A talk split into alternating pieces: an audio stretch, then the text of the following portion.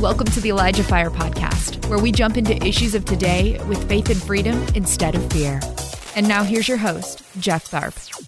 What an intro. Oh my goodness. Welcome to Elijah Fire, episode number one. My name is Jeff. I'm the host of this show.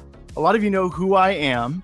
Um, first off, I would like to say right out of the gate, this is technically still Elijah Streams. It is an extension of, it's its own show.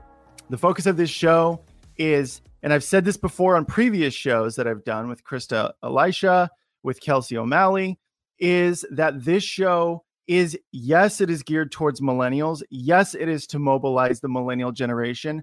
But we anywhere that the Lord is telling us to go, we don't want to go there without the whole body. So this is something that you everybody can benefit benefit from. But yes, it is it is uh, geared towards the millennials. So all of you guys, tell your kids, tell your grandkids, and tell yourself as well, because uh, it's it's going to be great. Uh, we're going to have a lot of familiar faces. We're also going to have some new faces, um, but really trying to mobilize the millennial generation. And we really feel very strongly that this is the time to mobilize the millennial generation. And so it's something that I'm very passionate about. It is something that that Steve Shultz is very passionate about, and we're going to have him on in just a second to talk about that, to talk about what God has spoken to him specifically about this.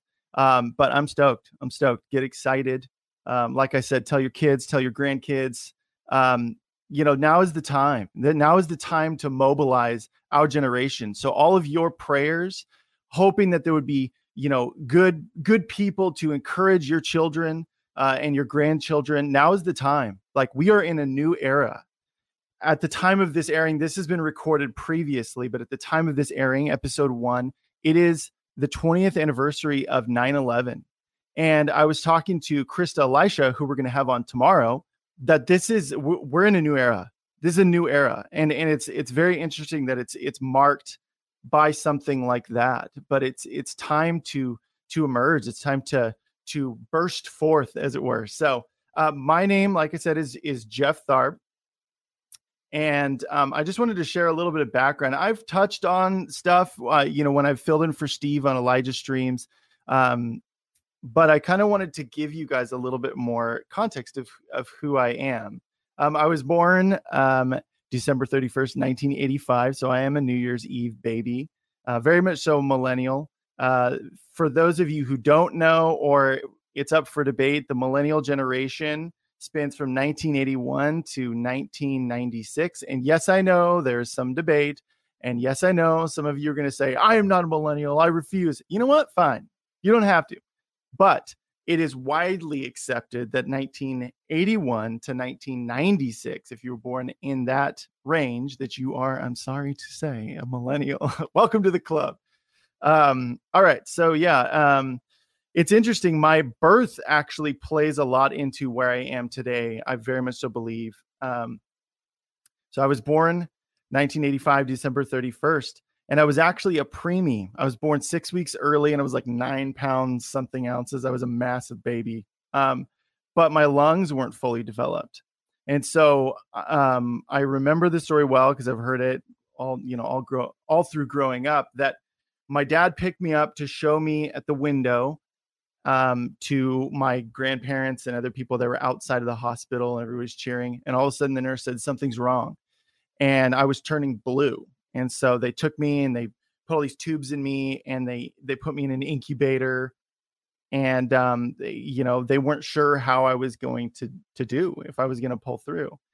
And my dad was very distraught about it, and he said, you know, he was he was praying and he felt the Lord very very clearly say to me, I gave you my only son. Now give me yours. Or now will you give me yours?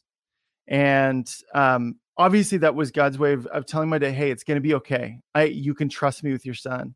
But I do believe that there was some other unintended consequences as a result of that. Consequences is the wrong word, um, but it. I believe that that marked my dad surrendering me to the Lord like that marked me and i'm not special um it's just to say that i broke away and even my sister um, broke away, and you'll you'll get to know her as well because she's going to be filling in for me when I can't be here. She's great. Her name's Jen. You'll love her. But um, I I veered down a different path than the trajectory of a lot of my family as a result. Um, the stain of divorce and living a complacent life and and my my sister and I both have had lengthy conversations about just feeling this burning inside of us in our spirits of just like no enough is enough. We draw a line in the sand. We are going to live different lives. We are going to follow the lord no matter what. And as a result led led down paths that made everybody uncomfortable whether it was like in my family you don't ask for money you don't do missions you don't you know and and um and so i i became a missionary and i required it required the support of individuals to get me to where i needed to go to partner with me in ministry um and uh, you know, it made me uncomfortable too. Uh, but I knew it was what the Lord wanted me to do. And so there've been a lot of moments like that in my life. Um, I wasn't raised in the prophetic. I wasn't raised, uh, you know, in charismatic Christianity. Um, but reading the Bible and seeing the, seeing the way Jesus lived and that I'm supposed to follow him and the way he lived and the life that I had around me weren't adding up. They weren't syncing. And I was like, something's wrong. And I know it's not the Bible. um, and so that it just in, created this burning inside of me. And I saw this, you know, we grew up Lutheran, like we went to a Lutheran church for quite a few years. Um, you know, it was just like live the quiet life. Um, but I always believed in the power of God. And I always believed in the miraculous and God being able to speak to people. And so I remember I read, I saw a quote from Kathryn Kuhlman the other day that summarized my heart and a lot of ours very, very well. It said, I believe in miracles because I believe in God. And it's just plain and simple. And so I've mentioned this before on the show or on Elijah streams is that I, I, even though I wasn't raised in the prophetic, I I couldn't deny those things. And even if things made me uncomfortable, I was like, God, I'll give you a fair shot. Show me what you got. And I remember I was in I was in YWAM, I was in missions, and we were having a ministry time, and we had this guy who was very prophetic come in, and he made me uncomfortable because he would just break out into speaking in tongues and all these things. But that moment was really a big stake in the ground for me of just like feeling this just again this burning inside of me of like man i gotta I I got I I want what he has, you know. And um and I remember we had a ministry time and he was going around to people and he was like slaying people in the spirit and I was like yeah, right. You know, and I just felt this check in my spirit where I was like but if it's real, I want to experience it, God. And so I take all of my doubt, all of my limiting you and I set that aside. And I remember the guy came over to me and his hand didn't even touch me. It was like a good two feet away as he's coming up, and I just couldn't stand up. I just like went completely limp. I remember in that moment, I was like, it's real. Oh my goodness. Um, all because I was willing. I was willing to allow the Lord to do what he does, to not limit him by my understanding, um, but to surrender that. And it was that it was such a cool experience. And it was just this snowball effect. Um, and um, of just ending up here at the Elijah list um, is just crazy. It's super super cool. So um, I'm we're gonna kind of touch in on some of this other stuff. So without any further ado, let's bring in Steve Shultz. Steve Shultz. How's it going, Jeff? Good. Good How are you? Yeah, you too. It is um it's perfect that it's you as my first guest because you're the one that made this all possible. Um, so thank you. Oh yeah, you're welcome. I mean, we've been. Uh, I just want. I was going to say this at some point. I'll just say it now that Julie and I had been talking a couple of years back, three or four years back, and and I think she had the initial revelation, a dream, or one of those things, and God said, uh, "If you don't take care of the millennials, I'll give this to someone who will." And we gulped when we shared that. we were going to gulp. So we've been trying for three or four years to kind of like, should do we just need to have more? millennial writers, and we did work towards that. But I think this is the closest mm-hmm. we've ever come because, man, I don't want to have this whole thing taken away from me. Yeah, I got the fear of the Lord on me because I, because I didn't take his uh, advice, his counsel, his instruction to obey and, and, and start ministering to the millennials. So here we are today. Yeah. Yeah. And I mean, it, it like, definitely, definitely. I mean, I felt it too when, when, I mean, you and Julie have relayed that message to me a few times and every single time I'm just like, man, that's, uh, that's a zinger. If yeah. you know, it's like why why you wouldn't want to be in the position of God being like yoink, you know, like because you were you weren't a good. I warned you, you know. Yeah, I know. I warned you. I told you. See, yeah. I wouldn't want to be you. you yeah. yeah, yeah. So I kind of want to touch on you know the whole concept of Elijah fire. Obviously, you know, you touched on like God has been speaking this to you and Julie, our producer, um, many times, and so it's you know what is Elijah fire, Steve?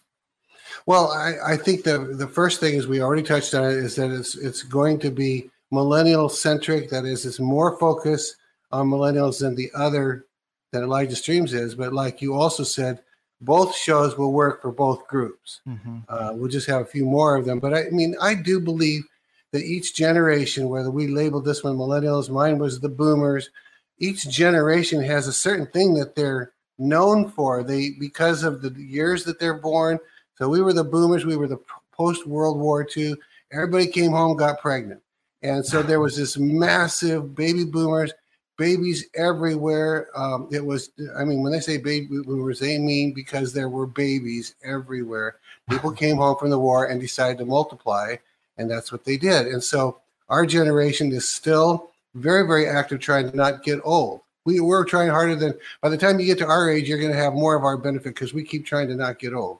So mm-hmm. that's what we do. Your generation is a different one. I have as many questions to ask you as you would have yeah. me as far as what makes you you guys tick because we were the rebellious ones. Well, while I wasn't really part of the hippie thing, most of the people that are my age went through the whole hippie thing. Mm-hmm. They rebelled. You know, the cops were called pigs, and and uh, everybody opted out, and everybody wore or didn't wear uh, all kinds of things, and uh, the the hair grew really long they didn't even have that much tattooing going on back then, but our great rebellion was long hair and hair everywhere. yeah. but you guys are interesting to me, this this millennial group, because you are I still have I think it's dangerous to overly label someone, mm-hmm. but you were born from our generation. We gave you were the product of the baby boomers having babies. And mm-hmm. and we we were so mistreated and abused, many of us by our parents and by society yeah. we rebelled so much that we decided we were going to put good on you on our mm-hmm. kids. So, oh, don't don't worry, honey. It's all going to be okay. Here's a sticker for going potty. Here, mm-hmm. you know, let's go play t-ball. Nobody's out. So, so you we put on produced today. You yeah, we, yeah. so we produced you, and I think we're still. My kids are all, you know, that my oldest is 40. I think she just hit 40. Mm-hmm. They goes like 40, 37, and then mm-hmm. like 32 or something like that. Um, 34, something like that. And uh, it's a little dangerous to label them, but I, I'm, I want to ask you as much as you want to ask me. I, yeah. I want to ask you, how would you describe your generation compared to ours? What, how do you think yeah. differently? That's a really, really good question. So obviously, baby boomers, a lot of times, while this isn't the case, I've noticed that I've heard a lot of testimonies where they're like, I grew up in a home where children were seen, not heard. And I That's think us. that I think that you know, you again, you touched on it with the way that baby boomers raise their children of it's okay, it's all good. So it was like the opposite end of the pendulum. Mm-hmm. And while I will say, anybody who's not a lot of people who aren't biblically aligned in my generation tend to be all over the place in terms of like, you know, you have, you know, social justice warriors and you've got all this stuff but I want to touch on something specifically that's unique to not unique, but is is prevalent in our generation and my generation is compassion, is being justice minded, which those are godly attributes. But if they're misguided, it turns into madness. And I think mm. that that's what we see a lot of these places where everybody wants to stand for something. Everyone wants to, I've got my own thing. I'm doing my own thing. I've got my stakes in the ground. This is my zone. And if you don't agree with me, then you're the worst that humanity has to offer. You know, so I think that the biggest thing is is being very justice minded, is being very compassionate. Um, and while that's not unique to, I want to clarify that's not unique to the millennial generation. Like no one else is compassionate or justice minded. but it is something that's very prevalent within millennials. Yeah, yeah. yeah. See, uh, and I think you know, I have a theory that uh, when we each, when you hit twenty, when I hit twenty, we were going through similar things. We were challenging whatever was the norm, whatever our mm-hmm. parents. Because when I, by the time I, uh, I was married for two or three years before, and at some point I'll tell you this whole story. But I was married for a couple of years before I began to challenge uh, my parents' uh, authority. I didn't come. I wasn't one of the rebellious ones. I wasn't the one calling cops pigs, you know. But nevertheless, from 20 to 35, you're challenging everything you've ever been taught in a significant way. So that's part of my whole story. Yeah. Yeah, that's great. You know, and it's, yeah. So, I mean, I would say that's probably the biggest thing with the millennial generation. I mean, there's a lot more. Um, and a lot of that is just going to reveal itself as we're talking with guests and um, but I, I think the the big thing that i want to say to people is don't write it don't write my generation off. Don't write us off. Like we want all, all of us that are that are in alignment with like what the lord is doing right now we we need you guys. We need anyone who's not in this generation or younger. We need you guys. And steve you said something on a um, you were being interviewed by eagle mountain radio from eagle, eagle mountain fellowship in bend oregon for those that don't know. And you said something that really stuck out.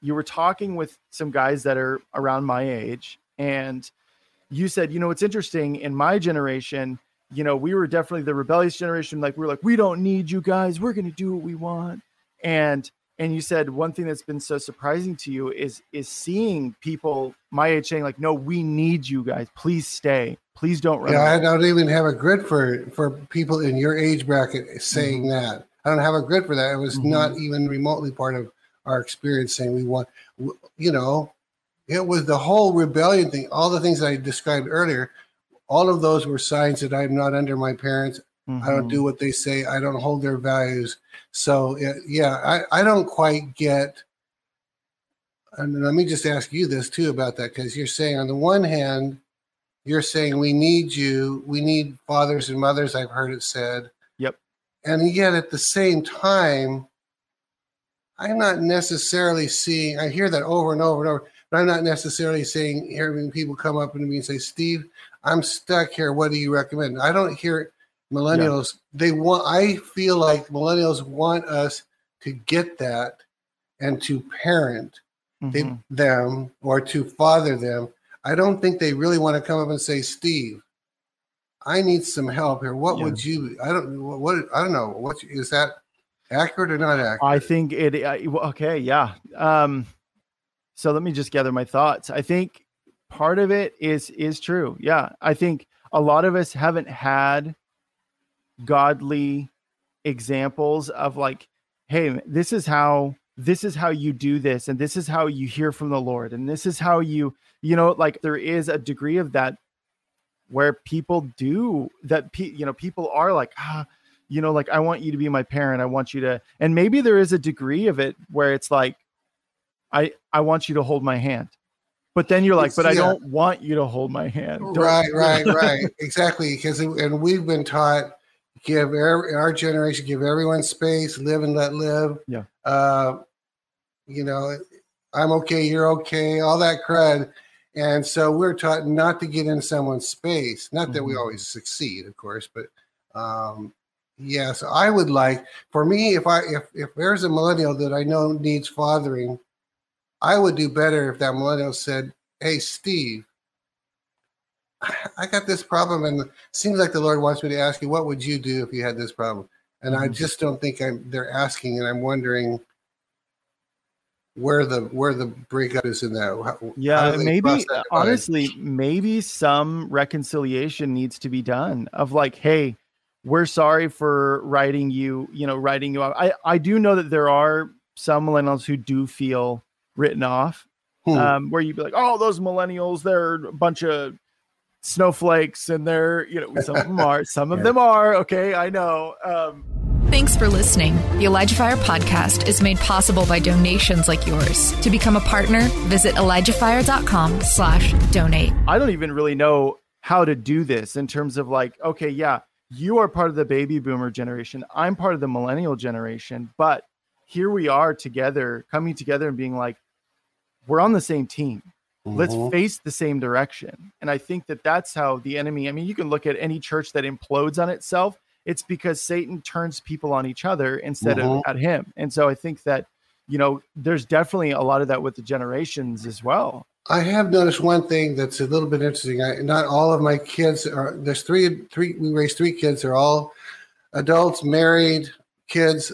We have five grandkids, all happily married, all homeowners, all doing well. For, you know, they're kind of, um, what was I going to say about? Oh, uh, this is what I want to say.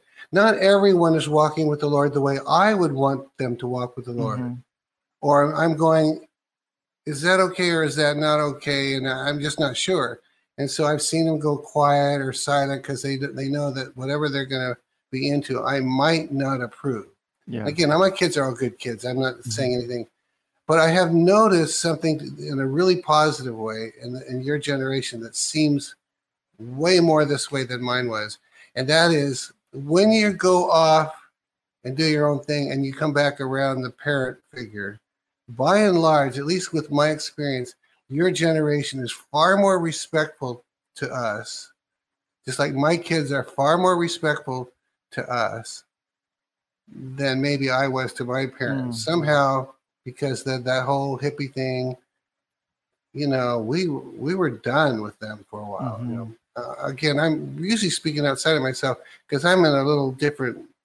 I was raised in a church and I never left the church. I just left denominations and went to a yeah. different denomination. But mm-hmm. did, does that sound like your generation? Were you more respectful to your authorities? Yes, I, I, I can at least speak for myself. Definitely, yes. You know, and and it's not. Um, I think very much so like you, where you were like, you know, I wasn't one that was calling cops pigs. I wasn't, you know, doing some of the other stuff that a lot of my generation was, but there was a little bit of that maybe in in you, you know, in terms of yeah, and I think yeah. that there is, I would say, you know, looking at the millennial generation, I would say, yes, definitely there is there is a, a degree of that. I think because so many are so hungry for parents or par- parental figures um, that um, you know, I think that there is, there definitely is a lot of. I think what you're seeing is is actually pretty dead on. Yeah. Um, but well, as I'll tell you what, it was complicated. That that one attribute is mega huge to me because if if someone in your generation, maybe you're completely in a different world, but if you're respectful to me, that that that moves mountains with mm-hmm. me. I'll do all kinds of things to be there for you uh, if you're if you're loving, even though I even though you know that I don't approve of that. Let's say you know I don't have anything in real life with you, but mm-hmm. but if but if someone like who's in a completely different place, even a little bit of rebellion towards God, is still loving and respectful and put your arms around me to give me a hug goodbye when you're the son, man, that goes a long way. I don't know how you guys picked that up. Um, I, I I mean, you know, it's like God puts his thumbprint on every generation, and I think that maybe that's just part of it. Is you know is is that you know, uh, but hopefully that brings some clarity to those that aren't in the millennial generation, or maybe even those that are. That it's like we are very justice minded, we are very compassionate, and that's why you see and again, this is on the level of madness. When it's not aligned with biblical truth and it's not aligned with the spirit, things of the spirit, it turns and goes mad, goes crazy all over the place. Um, militant almost is the word I would yeah, think of because yeah. it's like, I like if you're like, I it is an injustice to not write notes. It's a disrespect to any speaker. And it I feel so passionately about this. If you don't take notes, you are you're the worst. And so mm. anybody that they see that doesn't they turn into this militant of like you should be you should be it's because they care. They care they care about the teacher. They or whoever's speaking. They want to value their time and they want other other people to to know that they want them to communicate the same thing in the same way. And i think that sometimes when that gets misguided it's like even like opinions. It's like yeah. Well i i like star wars. Well i don't. You're like well how could you? Like star wars is amazing and yeah. you know and it's like it, it, there's just like that just that justice that's why superheroes are so big right now by the way is because it's like what most superheroes are justice minded. They're fighting on the side of good. And, and, you know it's interesting, and it's not just your generation that loves the superheroes. Mm-hmm. All the boomers, oh, not all the boomers, a whole bunch of boomers that I know whose ministries I follow, they're the ones among the ones at least posting Wonder Woman on the women's side, yeah. Superman. I mean, this yeah. this is this is a cross generational thing. The superhero, yep. that's a fascinating thing because that's yeah. what we hold that in common. We brought in Star Wars before you were born, mm-hmm. literally. Yep. And and uh, you're you're celebrating it just as much as if it was mm-hmm. introduced, you know, well into your life. So to mm-hmm. us, that's fun. I, I enjoy that aspect of it. You I take my kids to I take my kids to their first Star Wars movies when they were 20 years old and took him to the whole trilogy. You know, it was oh fun. man, I love it. Yeah, and it's interesting that you point that out about you know like your generation. Like I think of well, what's really big right now is specifically Marvel um, a lot of the Marvel movies, Captain America, Iron Man, and those saw much, many of those as a result of Stan Lee uh, saw, and Jack Kirby, the artist, started in the '60s. A lot of them, Spider Man, X Men, you know, Incredible Hulk, uh, all of those guys. And and it's wow. interesting that you know we have this phenomenon, and I. Robin Bullock said this on Elijah Streams a couple of weeks back or a month back. He said he was talking about the Mandalorian, the Disney Plus show from Star Wars, The right, Mandalorian, right. the great the um, and he was talking about how uh, he's like, oh yeah, brother. Anytime he's like, anytime there's a, a phenomenon, a cultural phenomenon, it's prophetic. And I was like, bingo. I was like, that's something I've just been feeling inside, and it was like to hear him say that, I was like, yes, yes, so good. Yeah, and so you know, seeing you know even just the the the topic of superheroes where it started in your generation and now it's kind of merged between the two and like a big moment of you know avengers the you know, final avengers movie is all of these heroes from all of the movies wow. from different walks of life coming through portals to join together to fight a single threat. And I'm just and they like, all need and they all needed each other's gift too. Yeah. Talked about the cultural yeah. uh, phenomenon and the prophetic. Everyone, no matter how supreme your prophetic gift is, you need other people with prophetic gifts or mm-hmm. power gifts or supernatural gifts or miracle working or or reality bending or fire breathing, whatever it is. Yep. You know, we all yeah. need everyone else's gift yeah. or it's not complete. Yeah, and and just a little cherry on the top of all of that, unironically, they all come together to fight a threat of an individual who's trying to wipe out half of the population. But that's a oh, whole other thing. So. and that's we'll, today's newspaper. Yeah, well, yeah, So we'll, you know, maybe we'll touch on that some other time. But um, yeah. Steve, first off, I want to say obviously you're the founder of the Elijah List.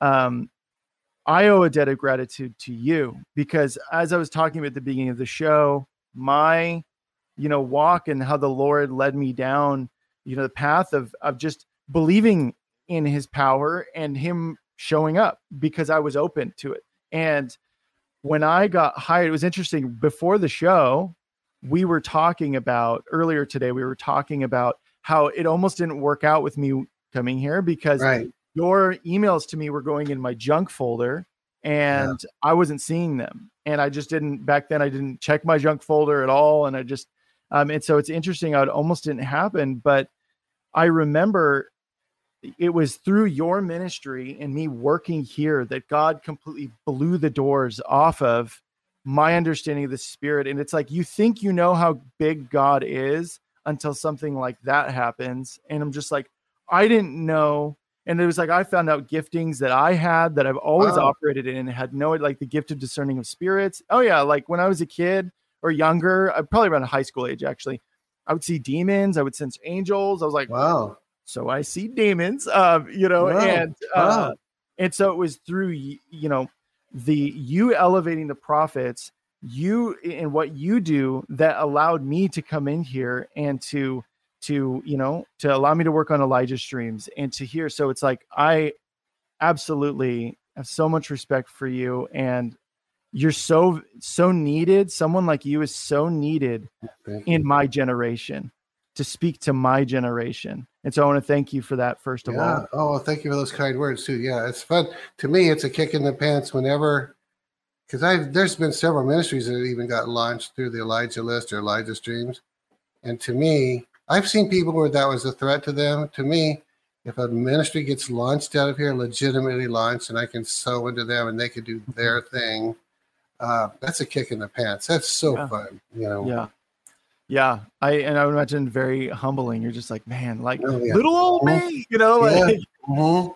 yeah. yeah yeah and i've had you know we've had people that came and tried to copy that wasn't that wasn't what we were going for but people that had their own thing and we could sow into it and all of a sudden boom they're off and running and they've got a different kind of a thing and i can celebrate them some of them are millennials some of them are are closer to my age but it's Mhm. so fun uh, i've been on the opposite end of that where someone was threatened when i came along and I thought, and I thought, man, never let me never do that, Lord. Let me never be threatened. Because there was a guy out, and he would, he had a school and everything. He would get all these people launched, and then he would try and eat them alive.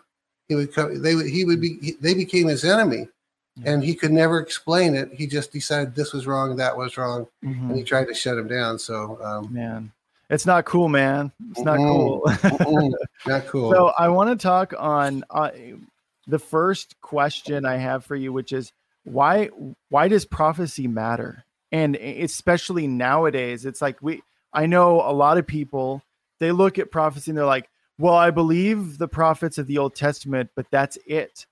And it wasn't actually until I started working at you can you know you can read a verse over and over again and you don't see it until all of a sudden it's like where's Yeah. this verse been? And I remember reading the verse after I started here at the Elijah list, and Paul was like, you know, I desire all gifts, especially the gift of prophecy. And I was like, Mhm. wow, I had no idea that was in the Old, the New Testament. So That puts a premium, premium, premium, Old Testament and New Testament on his prophets. You look at the pro, you get the promises of of what he says about the prophets and those who receive the prophets and those. If you believe a prophet, you receive a prophet's reward. If you believe a prophet, you will prosper. God puts a premium, and I. The long and short of it is, as much as God is speaking, the masses don't hear Him. Mm, the people that train themselves or prophets themselves who train who, who allow themselves to be trained or people who are not prophets who train themselves to listen. The masses don't hear. So if the masses don't hear then how are they going to hear the lord? Through the prophet. Yeah. a prophet will tell you in plain english or spanish if you speak you know he'll tell you in actual language. You can understand this is what god's saying. That's why when i had I had uh, had quite a few experiences, but by the time I was about 35 years old, we lived in Texas. I had never seen or heard that there was anything related to prophets. Okay, that was like 32 years ago, Mhm. and I never heard that there. I didn't know that there was anything like that. I knew in the Old Testament, and I knew some in the New, but that was it. And this guy took me to lunch. He was a vineyard pastor, assistant pastor out in the Dallas, Texas area. And he started telling me, this is 80, 1989, he started telling me that there was these prophets, and one was Rick Joyner, and the one was Bob Jones. I think he said John Paul Jackson, Paul Cain. Those were the top four. And that was what the body of Christ had as for at least as far as our stream. There were other Pentecostal streams where we didn't know the people, but this is our and I I let him get about partway through that and I said, wait a minute, hold up. 35 years old, and I'm hearing this for the first time. I said, You're telling me that there's prophets alive? Now, Jeff, you you would even smile at this, and other people are because you guys were raised. Yeah. If you've been around anything, even in Baptist circles, you hear about someone prophesying something Mhm. every once in a while. That was not in existence in the 80s. It just, we weren't raised, no one was raised in the prophetic. That wasn't a thing. It was considered to have been launched in 88. So I said, wait a minute, you're telling me that God speaks, there's prophets along. And that moment, that moment in time, I knew my my life would never ever be the same. Don't ask me how I knew, except that, well, look, I here I am now. Somehow in my inwardmost being, I knew that God was going to use me. The bottom line is we need prophets because we don't hear well enough on our own, by and large. And so, you know, I, I remember hearing a woman here about 20 years ago, and I'd never heard of this concept. She was speaking at a group. It wasn't even my own conference, I don't think, but she she said, if you you need to have two or three at least prophets in your back pocket or your hip pocket, is the way she said it, at all times. If you really want to be serving the Lord, and you know what? Not only did I take that in and and believe it, I, the Elijahs already existed at that time, but I thought I'd never heard that that was okay. Mm. I always thought, well, maybe know a prophet, but you better try and hear everything on your own. Well, you Mm. better be hearing on your own. You better be hearing from this prophet and that prophet. And if you're if you're friends and if you're friends to other prophets, they ought to speak into your life because if you receive a prophet, because they are a prophet, the Bible says, you'll receive a prophet's reward. What's a prophet's reward? Revelation. Mm. You need prophets because you need revelation. You need revelation because you need to know what to do. You need to know what to do because you don't hear God well enough only for yourself. Jeff, you hear God, but you like to receive a prophetic word, don't you? Oh, absolutely. Most prophets I know love having someone prophesy with them. Mm. It's not just the it's just not the grassroots people who who need prophecies. Prophets need prophecies. Yeah. So we all need we all need them. There's no one that doesn't need Right. prophecy. I suppose Jesus didn't need him. He's probably the only one, Yeah. you know. I'm Yeah. convinced he had encounters either in heaven or up on the mountain on a daily basis with the Father. But other Mhm. than him, I don't know of anyone or any prophet that doesn't need a prophet. Mm. Yeah, because I can to it. hear, I can hear people saying, "So you're saying that I, I, I should be able to do all everything on my own. If God's going to speak to me, He should be able to speak to me on my own." But again, that goes towards that's a very Western mindset, which is individuality, isolation. You know, and it's like we are It's created. just dumb. It's pardon my Yeah. French. It's It- dumb. It is, But I mean, I've I've had people say, many many people over the years. So I'm not pointing to anyone. God knows my address. He knows where I live. If He has something to tell me, well, yeah, He knows where you live. He knows where you live before creation started too. So why did He create prophets if He already knew where everybody lives, and He already knew what everybody needed before they asked it? Why does He need prophets? The same answer keeps coming back because everybody doesn't hear the Lord the way they would like to hear, the way they try to hear, the way they've Mhm. learned to hear. And we, you know, the Paul says we know in part and we prophesy in part. You will always have the option to, uh, let's say, someone has cancer and you want to hear from them. Maybe it's even in your own family, and you want to hear from them. You're hoping God will say, "This is not unto death," but you know in part and you know that the that the that the doctor just told her you've got about three weeks to live. Now, what is that knowing in part going to do to you? It's going to tend to screw you up. You need prophets from the outside who didn't hear that word, didn't hear the doctor proclaim you got three weeks Yeah. left, who will say, "Well, I don't know who this is. That I'm hearing the name Alice, and God says you've heard three weeks, but the Lord says thirty years." Something like that. Boom yeah, it's broken. That's why you need prophets. You know, it's Yeah. it's an it's an unintentional arrogance, and I say unintentional because people that say God knows where I live, it sounds humble. Mhm. It sounds like, well, He knows where I live, and I trust Him. Well, then you don't trust Him to send a prophet. You just trust Him. Only you're only going to trust Him to break through, walk through the wall, or give you a dream. So you can you can trust him for that, but you cannot trust him for someone knocking on your door and saying, Yeah. Joe said you needed a word of encouragement. I don't know who this is, but I, I I have this word for you. You know, last week when you got fired, did you get fired? Well, yeah, I did get fired. Well, last week when you got fired, the Lord said that was, while it wasn't me that did that, the Lord says, I'm going to use that for my glory. And a year from now, you're going to be rejoiced that you got fired because watch me now as I get yeah, you see what I mean? But Yeah. but that person says God know, knows where I live, and he'll sit there in that house depressed for six to eight months, Mhm. waiting for God to move. Which is a better scenario? yeah. The- listening to a prophet. Yeah, absolutely. Yeah, so my a lot of people know this, uh, or Steve, you know this, but a lot of people you don't know. But Lauren, my wife Lauren, she edits a lot of prophetic words on for the Elijah list, along with our producer Julie and my sister Jen as well. And there have been countless times now where I feel something from this from the Lord, and I'm you know over the a couple of days the Lord is speaking it to me, and I'm just like I'm able to verbalize it, and I come out you know, from whatever I'm doing, I say, Hey, I just really feel like the Lord is saying this right now. But and she goes, Have you been reading our prophetic words? And I'm like, No. And she's like, You probably should.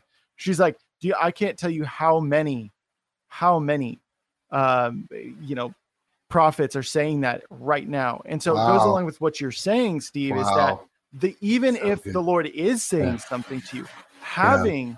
having that confirmation yeah. is paramount. Help Elijah Fire continue to make an impact around the world. All donations go toward making Elijah Fire and the Elijah Fire podcast possible. Visit ElijahFire.com slash donate and become a partner today. Yeah, yeah. Yeah, it's like the, the confirmation aspect is you don't really have a prophetic prophetic input unless you're trying to have it being re, I'm trying to figure out how do I want to say this. You're you want confirmation of almost everything. Now, if I have mm-hmm. someone that I really, really trust, and boom, at the spur of the moment, he or she says da da da da, and it confirms something I thought that's fine. But many times, if so, if a prophet gives you something that you go, I don't know if she's hearing correctly or he's hearing correctly, then you look to see other people that confirm it. That's an amazing thing. The Bible says out of the mouth of two or three witnesses is everything confirmed. Mm, so on. if you if the Bible says it, it's something is true, and you you believe it to be true, and a third person says that's true. Now you've got two or three witnesses. The Bible's one, you're one, and they're one. That's three yeah. witnesses. You know, sometimes you've had uh, on important things, God will give you five or six witnesses. You go, man, I'm going to be about stupid if I don't act on this now because it's been really, really confirmed. And that's where you want, you don't want to get caught in thinking, well, I need three more because God will say, I've given you. Mm-hmm. yeah, because then you're like drifting into Gideon territory where he's like, I yeah. need proof, I need proof, I need proof every step of the way. Yeah. Which God will honor Gideon. a couple. God will honor a couple of that way, but eventually He'll say, I'm going to give you the two or three, and at that point it becomes faith if you don't exercise your faith, because without faith, it's impossible to please God. It's not less likely, it's impossible to please Him if you don't use faith. Mm. So you'll never, ever, mm. Almost never get a word that is 100% devoid of risk. John mm. Wimber in the Vineyard used to say, risk, uh, he, he used to say, faith is spelled R I S K. That's how you spell faith. Mm.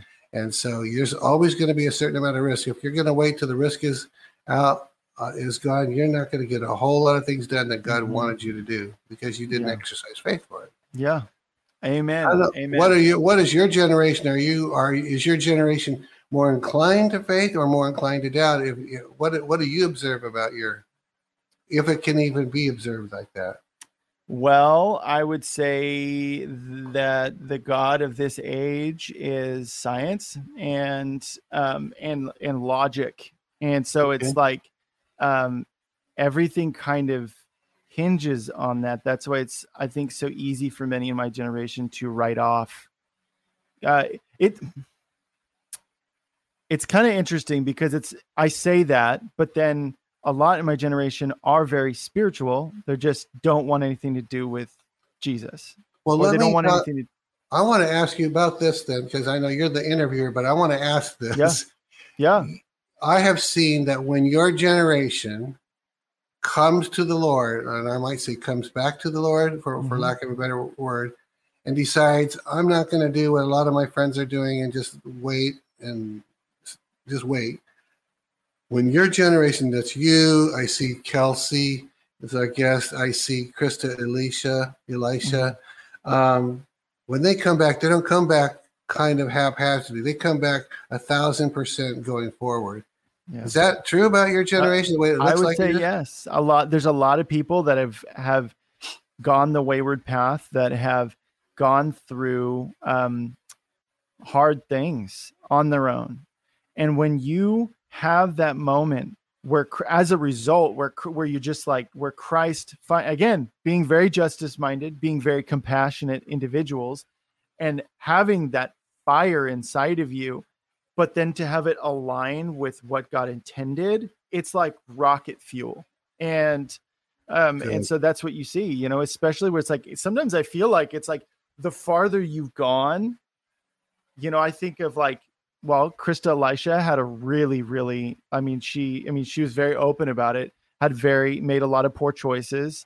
And, you know, God got a hold of her and she was like, I mean, again, it was like eh, the analogy of a rubber band. It's like when you let go, the farther back, the more damage it does. But in this Yeah. case, the good thing, you know, I think of Todd White is another person off the top of my head who's, you know, he's he walked the wayward path. I mean, way wayward path, and God got a hold of him, and look at him now. You know, and there's tons and tons of other people where it's been that case too. I mean, obviously Todd White. I don't think he's a millennial per se, but you know, Yeah. Interesting thing. Yeah. I don't. I look at my generation, and it seems uh, going on a different a, a different subject regarding it. It seems like we had more abuse, but I'm not sure that's true. Mm, Our generation. I mean, we we we grew up in the days of Red Skelton on Carol Burnett on TV and Father Knows Best and the Donna Reed Show and I Love Lucy. All these innocent programs. Meanwhile, back in the bedroom, there was all kinds of abuse going on. That was the that was the case in my family. mhm. I honestly don't know what it is like, if it can even be generalized. Do you have a lot of people who have suffered from abuse that screwed them up in their Yeah, yeah. I think, You think- and I mean, I think, man, do I want to go there? Um, yeah whatever you look want to at- do. look at, I mean, I'll say this for now. Look at the things. If you look at the millennial generation and you just take a, you know, take account of all the different types. I'm talking about unbelievers and the different issues that you notice in there that are plaguing this generation. That kind of answers the question a little bit without answering it because Okay. you know um i'm not we Yeah. are gonna we are gonna have hard conversations on this show Yeah, we just won't Um, make that the subject of today. But yeah, it was yeah and it was intense and uh yeah yeah there's some pretty intense stuff there and i, I don't think we realized i know uh, when i grew up i did not know until uh, here's the short version i didn't know that until i was married and with children did i know that the house that mysteriously burned down when i was eighth grade my father lit it on fire on purpose i didn't know that my father had molested my sisters for years for years. I didn't know that had even gone on. I didn't know that my father was a rapist. But he did go to he's with the Lord now 30 years ago, but he he got his heart right and God can forgive anyone if they if they humble themselves. I didn't know those things, but it was it was intense. yeah i want to have you back on the show at some point and i want to because there are some people that need deliverance from that and a lot of those people are going to come. Even if we have to bring a third person on here to help you know like maybe who has a similar experience it's something that my generation needs a lot of deliverance. And god if we are like we are on the next great move of god right now and it's all hands on deck you know and we've been hearing this time and time again it's resonated with all of us we need everybody and it's like i want i want to grab as many people as possible you know Yeah. and Yeah, and So, there's yeah. a lot of people that are stuck. I mean, some people listening to this, they're abuse victims. They they literally have PTSD to this Mhm. day because something triggers it. The least little thing will trigger it, and uh, legitimately. So, I mean, I'm not saying it shouldn't. If it was, Yeah. if you're, if the abuse is that bad, you can be triggered real easily. And yeah and and God wants people to be healed and set free so you can move forward. Um, there have been some good prophetic promises by the Lord that He's going to make a quick work out of that. There are people that will get healed literally overnight. Mm, That's taken others gen- a generation to get healed of. My sisters to this day are severely tortured by PTSD from that. And my sister's 67 years old, and she still has PTSD for what happened when she was nine and 10 man. it's really Man. really intense you know? Um, but you know what? Okay the elijah list the elijah streams look at what god can do come on. to abuse victims. I was the least favorite of six kids. My dad disliked me. I'm using that term loosely because he hated me. Mm, but i'll just say he disliked me. All my siblings would say of all the kids dad picked on Stephen. And he did but look at me now look at what god has done with this vessel right if he can do that with this vessel, he can do that with you too. So that's a Mhm. promise. yeah You can do you can give anything over to the Lord over time and he will redeem it for his good. Come on. Okay, so we're almost out of time. Um, but one thing that I actually it's it's kind of tied to the why prophecy matters. Okay. And this is something that, okay, so say somebody who's, you know, in my generation or even younger, say they're an 18 year old and Mhm. somebody they trust, um, you know, it could even be a relative, comes up and gives them a prophetic word. What do they do with that? Well, first of all, you, you said they trust him, and I mean, it, um, um, you want to make up an example of a kind because there's so many kinds of prophetic words. Give me a, Well, yeah, okay. So say they're like, you are, um, you know, they they weren't going to go to college, and they said they were even having this internal dialogue. okay, They weren't going to go to college, and somebody comes up and says, you are supposed to apply for Stanford University, and you are in next year, and it, not this year. You're supposed to wait a year. And you are going to apply to Stanford, and the Lord is going to open some amazing Good. doors. Okay, a couple things. First of all, you didn't say anything against the word of God, so there's nothing to to cut that word off the word of God. Then you ask yourself, did this person know me? Did they know I've been resisting college? Did they have a, a dog in the hunt? Did they have uh, skin in the game? Did they have a, an opinion? Because I will say this: beware of the prophet with an opinion. You have a Mm. prophet with an opinion, and then he prophesies opinion. Run, don't walk. It doesn't mean that word wasn't true. It means it's not reliably true because they had an opinion. Go to someone who doesn't have an opinion and look for it. Just say, I would take it to someone else that I trust and say, maybe someone came to me and say, Steve, this person that I like gave me this word, but I think they had an opinion on it. I would say, well, first of all, let me see if I can pray, get anything. If I don't, I say, well, why don't you go pray?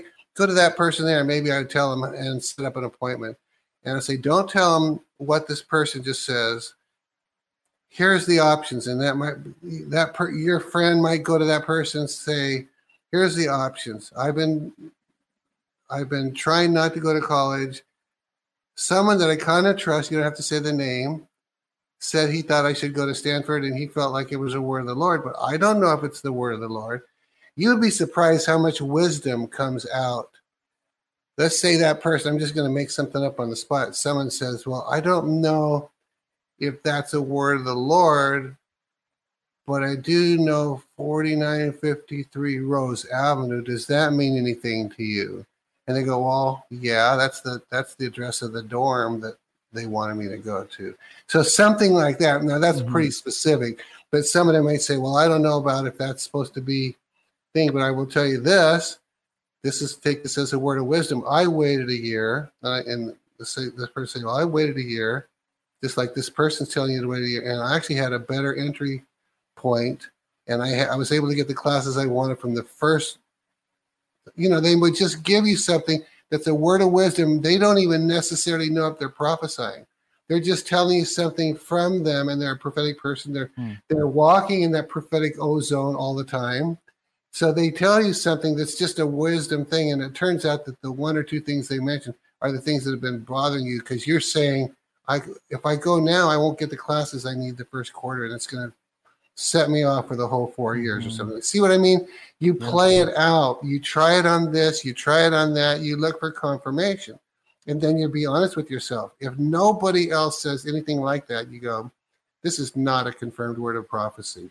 I'm Yeah. not going doing that.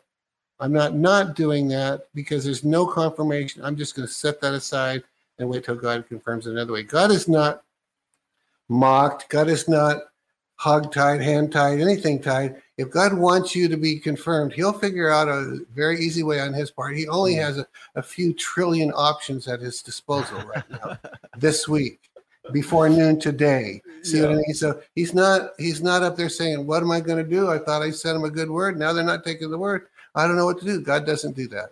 Mm-hmm. Yeah, and I think also, you know, I, this kind of goes back to our first, you know, when we were talking about, um, you know, why prophecy matters is I've heard a lot of people say, well, I- you know, I believe in prophets, and I think I said this earlier too, but like I believe, I believe in in that, you know, I believe prophets exist, but every single prophecy they hear, they're like, that's not true did God really say that? You know, and it's it's really interesting to see people stuck in that kind of cycle. and that's, that and that's uh, that's an unintended arrogance. I say unintended, like I said before, because I'm not saying I'm going to be arrogant. There, you know, but it's an un, it's arrogance because it says God, in His infinite wisdom, can't send me even one accurate prophetic word by a friend or foe. Nothing is true. I mean, if I, you know, I said that before, I'll say it again. Without faith, it's impossible to please God. If you can't find a sliver of truth in something somebody said, you're not trying very hard. Mm. You know, you might say, I think all of those are wrong. Everybody was in the flesh. They all had an opinion. But that one thing that one person said that I know they didn't know gave me something to, to you know, put a peg in that. Mm-hmm. If you if a if a word is never accepted, the problem is not outside of you; it's inside of you. Mm. Come on, preach it, Steve. so. Just wanted to say that. Yeah. I mean, um, you know, I, I I said this thing about the because this has been a friend of mine, and he he has said for the couple generations, God knows my address. Well, okay, you know, and and if if there's always a reason not to receive a word, you're the problem. Mm. Yeah, and with that, if you've got anybody in your life who is like that, uh, patience. Yeah, I think it was Robin Bullock a couple weeks back who said, "Think of how patient the Lord was with you." Yeah, um, and I just think that it's so easy for us to um, lose sight of the fact that Satan doesn't want us to get this. He doesn't yeah. want us to hear God, to yeah. believe in prophecy because he's done. Like if if if everybody right now all at once, we all were like we believed what God said, we actually genuinely believed it. We heard God instead of doubting every little thing and, you know, allowing our souls to get in the way. Satan would be done. He'd be done. He'd be done. He'd be finished. Well, the good news is uh, that, and this is my own expression, but I believe God bakes in our mistakes. What I mean by that is uh, He's leading me along. Um, and when I tell a longer version of my story one day, I'll tell you some of those where where I did this and I blew that and I did that. Those mistakes are baked in. What I mean is God didn't cause those mistakes. He didn't bless those mistakes. But being who God is, knowing who He is, He knew every one of those what you were going to make on the date, time, and second of the hour when you were going to make that mistake. So when He started guiding you, He's preparing you, knowing that when you make this mistake, He's got the thing on the other side of it planned, or the next one. Oh, here's another one baked in. He's got already solution headed, so that by the time you get to this, he sent someone right after that event to encourage you. It's all your mistakes are baked into His sovereign will. Mm. You can't escape it if you half want to obey, even half want to really know what God wants to do in your life. You can't escape knowing His will because mm. He's not going to let you. Yeah. He's not going to let you escape it. You have the choice to ignore it and to go to your grave with a with a kind of a sucky destiny. You you you get to go to be with the Lord, and you'll have great rewards for receiving Christ. But you but it's a little bit of a sucky journey because you just decided nothing was that God was unable to direct you, and so you weren't going to do anything. You just sit down and and um, grit your teeth until the rapture or something, and then mm. you know. But that's no fun. No, it's boring. It's boring, and not only boring, it's miserable to have yeah. no hope in this world. Hope deferred makes literally the heart sick. Mm. Yeah. Anyway, yeah, that's good. So um, we're out of time, but uh, I guess I anybody who I have on the show who's more wise, wise in their years, um, who uh, is there anything you want to say to the to the younger generation? Is there anything that comes comes to mind right now that I, that I think like the, the one I want to just I want to hammer this one um, the scripture says without faith this is Hebrews I think without faith it's impossible to please God. To flip that on its head with faith it's impossible not to please God. Mm, with faith so if if you're going around and this is one of the things i do it's almost a physical act because i take my brain under control i start to worry about an instance and i realize oh that's not a faith that's not going to please god if i go there in my thoughts and i worry i go instead i replace that i go eh, God, this is nothing. And I might say it out loud. Lately, I've been saying, my God can handle that. Mm-hmm. My, I'm personalizing it. And I have my own pet name for dad. I don't call him daddy, but I know you don't get to have my pet name, right? Because he's my dad. He's my Mhm. father. But anyway, anyway, okay, I won't beat it to death, but just you, God is not mocked. He's going to finish what he starts. He loves faith. And when you start on something, if you if you start to get a negative rea- response, just go this, my God, that's nothing Mm, for him. yeah. And you make yourself, you choose to believe that. And you watch this, all of a sudden your soul will go, Mm, that felt really good. And then you go off, you go off and do whatever you're with the family, whatever, you're, and you don't have that junk in your soul. yeah. And and now you please God, Mhm. you've fed your soul with faith. Everything's going to work really good for you probably the next day because you just ended the day with faith in God and cleansed your soul. And every time you can, it's like a physical act. It's like stepping over a stone that you're about to stumble on. You almost have to stop, think, okay, I'm not going there. My God can do anything. At least three trillion options are at his disposal right now, other than the one that I'm worried about. So I'm not going there. God, you can do anything. Here's my faith. I might even say, here's my faith. Mm, I cast my care on you. And you just watch it. So that's what I would like to leave people with is without faith, it's impossible to please him. With faith, it's impossible not to please him. And when he's pleased, what do you do as a parent if you're if you're pleased? What did your parents do if they were pleased? Lavish, lavish, lavish, mm. lavish gifts, Yeah. love. let things you know like you know let let things slide i guess you know not as not as harsh you know or whatever Yeah, So, Yeah, yeah, yeah. I mean, when I you, when a, when the person in authority, whether it's a king or a parent or God or your angel, when they're when you've pleased them, they have almost no option in their own minds other than to lavish goodness on you, good. lavish promotion on you. Graham Cooke talks about, um, uh, you know, every time you have a trial, use it as a as a intentional uh, these may not be his words, but the way I would say, see it as an opportunity for an upgrade in your walk with the Lord, a promotion, if you will. So I'm about to stumble over this rock and start worrying and fretting and say, "This is going to everyone's against." Instead, my God can handle that. Mm. Vengeance is mine. He says, "Why should I worry about making my point clear to this person who just hurt me? I'm not going there. My Mm. God can handle that. I'm not going to spend one minute of brain or soul or emotional power, energy Mm. to fret. God can handle that. And God goes, ah, watch me now. And then he just lavishes on you. So yeah all right yeah that's great so steve can you uh can, i don't know just feel led eh, with the way that you f- you know feel led just pray for the audience um, sure.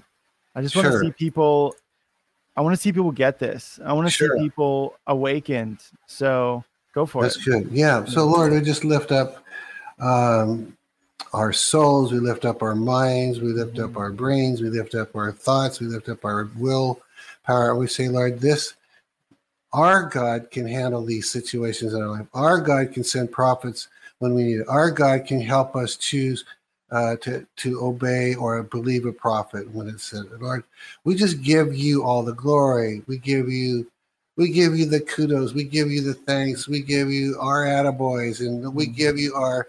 You said we're not ten clans worth than I. You're like into thankfulness, so we're going to be those that thank you for the little things.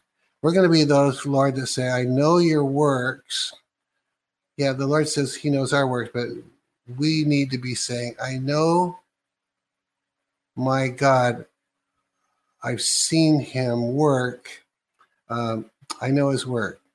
I, I've observed his work, and it's really cool. Mm. So, uh, Lord, let us be found always giving you praise and thanksgiving. We enter your gates um, with thanksgiving in your courts with praise, Lord. So we're just thankful, thankful all the time, no matter what it is. If the 10 things went bad, we thank you for the one thing that didn't.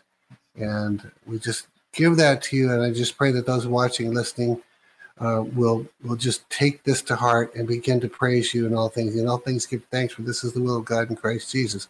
We thank you that thank you, Lord, for obedient hearts watching right now. In Jesus' name, we pray. Amen. Amen. That was great. This was so fun, Steve. Yeah, it was good. That was Yeah. fun. Many more, again. Many more to come. There you go. Sounds good.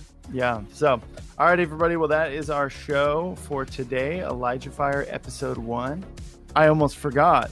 Obviously, people can go to elijahlist.com, but you're also the host of a fantastic show called Elijah Streams, Right. Monday through Friday at 11 a.m. Pacific time. Right. And Steve does, he's awesome. And he has all kinds of great people. So, yes, watch this show, but please, please, please go watch Elijah Streams as well. Watch what it all. doing over there. It's really good stuff. So it really builds your faith. And be sure to tell your friends. So yeah. Yeah. And uh, we'll see you guys again tomorrow. God bless. All right. This has been Elijah Fire.